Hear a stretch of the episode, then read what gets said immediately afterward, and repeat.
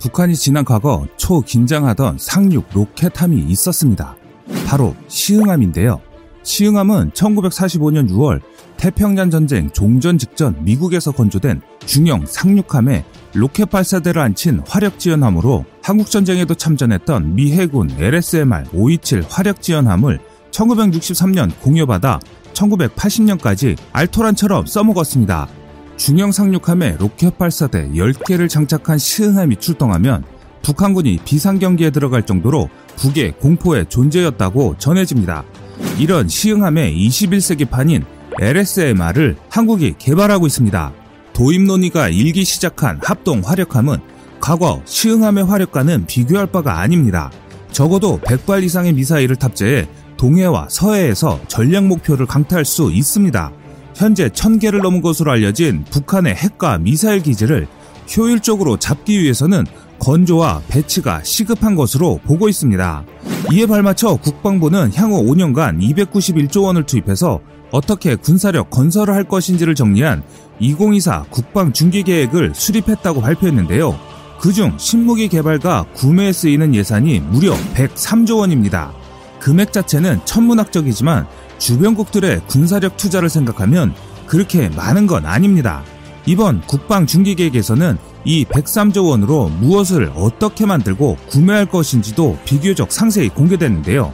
KFX 보람의 전투기 사업이나 현무2, 현무3 미사일 사업 같이 개발과 양산이 지속되고 있는 프로젝트뿐만 아니라 앞으로 5년 이내에 새롭게 공개될 신무기의 모습도 무엇인지도 밝혀졌습니다. 이번 국방중기계에서 공개된 많은 신무기 중 가장 눈길을 끄는 건 일명 아스널10으로 불리는 합동 화력함의 설계와 건조 추진입니다.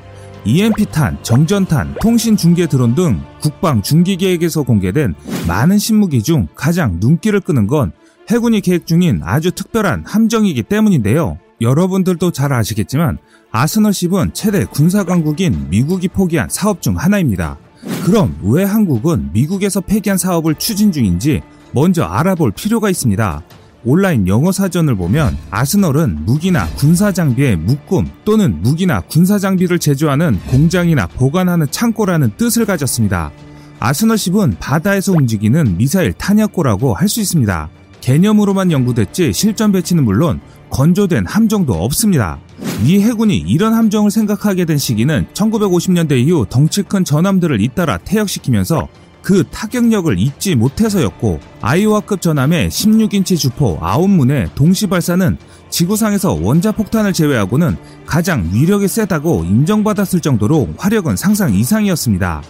미국은 동시에 많은 전함이 퇴역하자 지상 공격력이 떨어지는 것을 우려해 미국 해군은 1970년대 핵추진 순양함까지 만들어냈습니다. 각종 미사일 60여 발 이상을 탑재하는 순양함을 건조한 게 바로 아스널 10의 전신이기도 합니다. 아스널 10이란 말 그대로 무장을 잔뜩 실은 함정을 뜻합니다. 한 예비역 제독이 낸 아이디어를 검토한 미 해군은 1995년 이를 공론화했지만 검토하는 동안 본격적으로 보급되고 신뢰성이 검증된 수직 발사관 시스템과 정보 공유 시스템 덕분에 아스널 10도 무적의 괴물이라는 칭호와 21세기의 마지막 전함으로 불릴 정도로 그 인기는 굉장히 높았습니다. 그러나 1997년 미국 의회가 관련 예산을 전액 삭감하면서 아스널 10에 대한 기대도 바로 꺼졌는데요. 아스널 10이 적의 공격에 취약하고 다목적 능력이 부족하다고 판단했기 때문이었습니다. 아스널 10은 2만 톤급 이상의 순양함급 사이즈에 수백 발의 지상 공격 미사일을 탑재하는 대신 각종 대공, 대함, 대잠전 장비를 거의 다 제거해서 지상 공격 능력을 극대화하고 운영 인원도 최소한도로 줄인 것입니다. 표적 획득을 위한 레이더나 소나도 없고 위성으로 공격할 표적의 정보를 받아 발사하므로 사실상 미사일 발사대만 선체에 숨겨진 모양입니다. 본고전격인 미국에서는 실현되지 못한 아스널10이 한국에서 부활의 날개를 펼치고 있는 이유는 무엇일까요? 우선 한국의 전장은 미국이 생각하는 해상전과는 다른 상황입니다. 북한의 핵과 탄도미사일 도발로 작전 환경이 변화하고 있기 때문이죠. 다만 이런 방안이 실현돼도 한국형 아스널10의 규모는 미국이 추진하던 전함급 아스널10보단 훨씬 작아질 것으로 전망됩니다. 미국은 이 배에 수직 발사대 512개를 실을 계획이었으나 우리가 개발할 한국형 아스널10은 3분의 1일 수준이 적합하다는 의견이 많은 것으로 알려졌습니다. 한국형 아스널10의 가칭은 합동 화력함, 두 척을 건조하는 게 기본 구도인데요. 동해와 서해에 각각 한 척씩만 배치해도 지상의 전략 목표물에 대한 해상 타격 능력은 비약적으로 향상될 수 있기 때문입니다. 또한 아스널 12의 위력은 그만큼 강력합니다. 합동 화력함은 지상 공격 임무를 중심으로 함대지 미사일을 대량으로 탑재하는 함정을 의미합니다.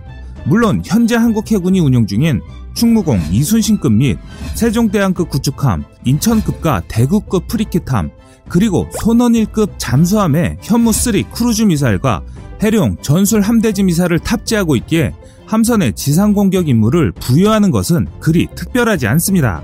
다만 합동 하력함은 지상 공격 임무에 모든 능력을 올인한 지상 공격 함정이라는 점이 다른데요. 미국이 포기한 미래 무기 개념이 한국에서 부활한 이유는 동시 다목표 공격 능력 때문입니다. 한국은 미사일 사령부에서 운영 중인 현무2와 현무3는 모두 장갑화된 텔에서 운영하는데 트럭 한 대당 미사일 두 발을 운영하기 때문에 동시 대규모 발사는 조금 곤란하다는 평가이고 공군이 보유한 타우러스 공대지 미사일도 F-15K 전투기 한 대당 두 발을 실을 수 있는데 우리 군의 F-15K 보유량이 불과 60대밖에 되지 않기 때문에 수천 개의 목표물을 제압하는 데는 시간이 걸리기 때문입니다. 이에 비해 합동 화력함에는 한 척당 대략 100발 이상의 순항 미사일을 탑재할 수 있고 우리 해군이 운영 중인 광개토 2 및 광개토 3에도 각각 수십 발의 순항 미사일을 탑재할 수 있기 때문에 해군 함정은 일거에 적을 미사일로 급습하는 데는 제격이라는 것입니다. 북한이 지상의 이동식 발사대와 전투기가 있는 공군기지를 노리고 있어 공격에 취약하지만 바다에 떠 있는 합동 화력함의 경우 계속 이동하기에 북한이 이를 포착하기도 어렵고 공격할 수단도 마땅치 않다는 것이 군 전문가들의 의견입니다. 또한 북한의 디젤 잠수함은 계속 이동하는 해군 함정을 추적하기는 너무 느리고 잠수 성능도 부족하기 때문에 적 위협으로부터 합동 화력함의 생존성이 그만큼 올라간다는 것입니다. 이는 애초 미국이 생각했던 합동 화력함의 전투 환경이 한국의 환경과는 근본적으로 다르다는 뜻입니다. 하지만 문제가 없는 것은 아닙니다. 아무리 북한의 위협이 제한적이긴 하지만 합동 화력함이 북한의 공격에 100% 안전하다는 보장을 하기는 어려운 것이 사실입니다. 합동 화력함은 지상 공격을 위한 크루즈 미사일 탑재에 집중하다 보니 적의 미사일 공격이나 어뢰 공격을 막을 수 있는 각종 방어 장비와 탐지 장비, 함대공 미사일을 탑재할 여유 공간이 부족합니다. 또한 합동 화력함에 복잡한 방어 장비와 센서를 달수록 가격은 천정부지로 치솟기 때문에 미국의 줌월트 구축함처럼 가격이 수조 원으로 눈덩이처럼 불어날 수 있습니다. 지금의 북한은 원거리 해상 탐색 능력 및 원거리 대함 공격 능력이 없지만 이것이 언제까지 지속될지는 아무도 모릅니다. 북한은 이미 금성 3호라는 1990년대 기술의 대함 미사일을 함정에 장착하고 있고 유사시 중국 혹은 러시아의 해양 감시 위성이나 해상 초계기의 정보를 받아 동해나 서해에 있는 합동 화력함을 찾아내 공격하는 것도 충분히 가능합니다. 반면 아스널10에 대한 여러 가지 대안도 있습니다.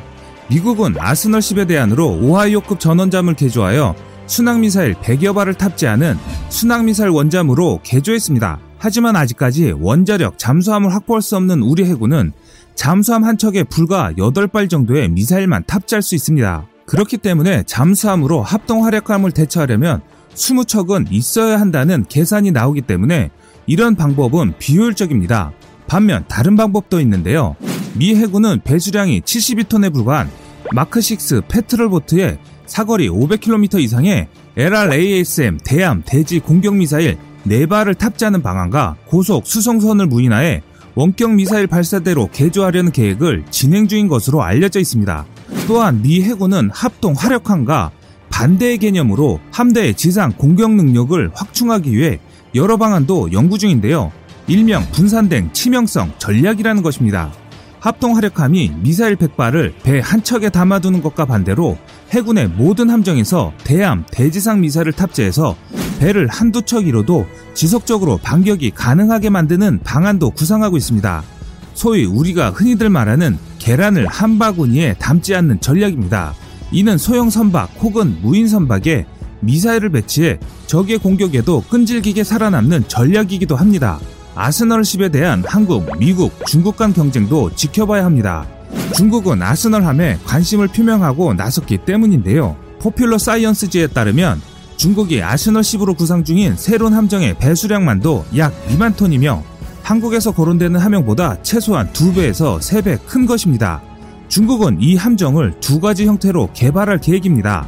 전통적인 수산 함정 형상과 잠수함형의 두 가지를 평가해 하나를 고르거나 두 가지 다 선택할 예정입니다. 탑재하는 미사일은 약 300기로 알려져 있습니다.